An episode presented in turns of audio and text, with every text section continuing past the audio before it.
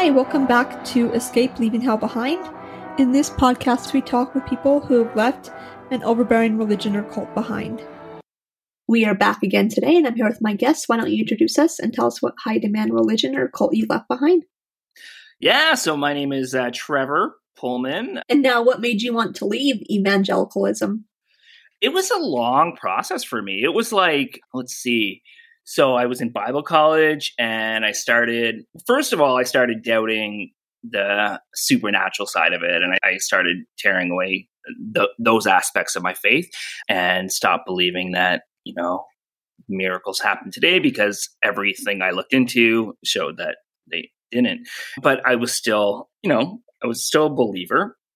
And then I also started realizing that I don't agree with the way a lot of churches treat gay people or trans people and stuff like that. So I became more liberal and I, so I ripped that part of it away.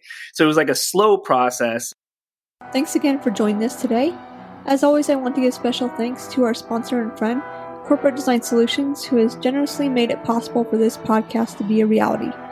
If anyone is looking for help protecting their digital info, please email Michael at helpdesk at corpdesignsolutions.com.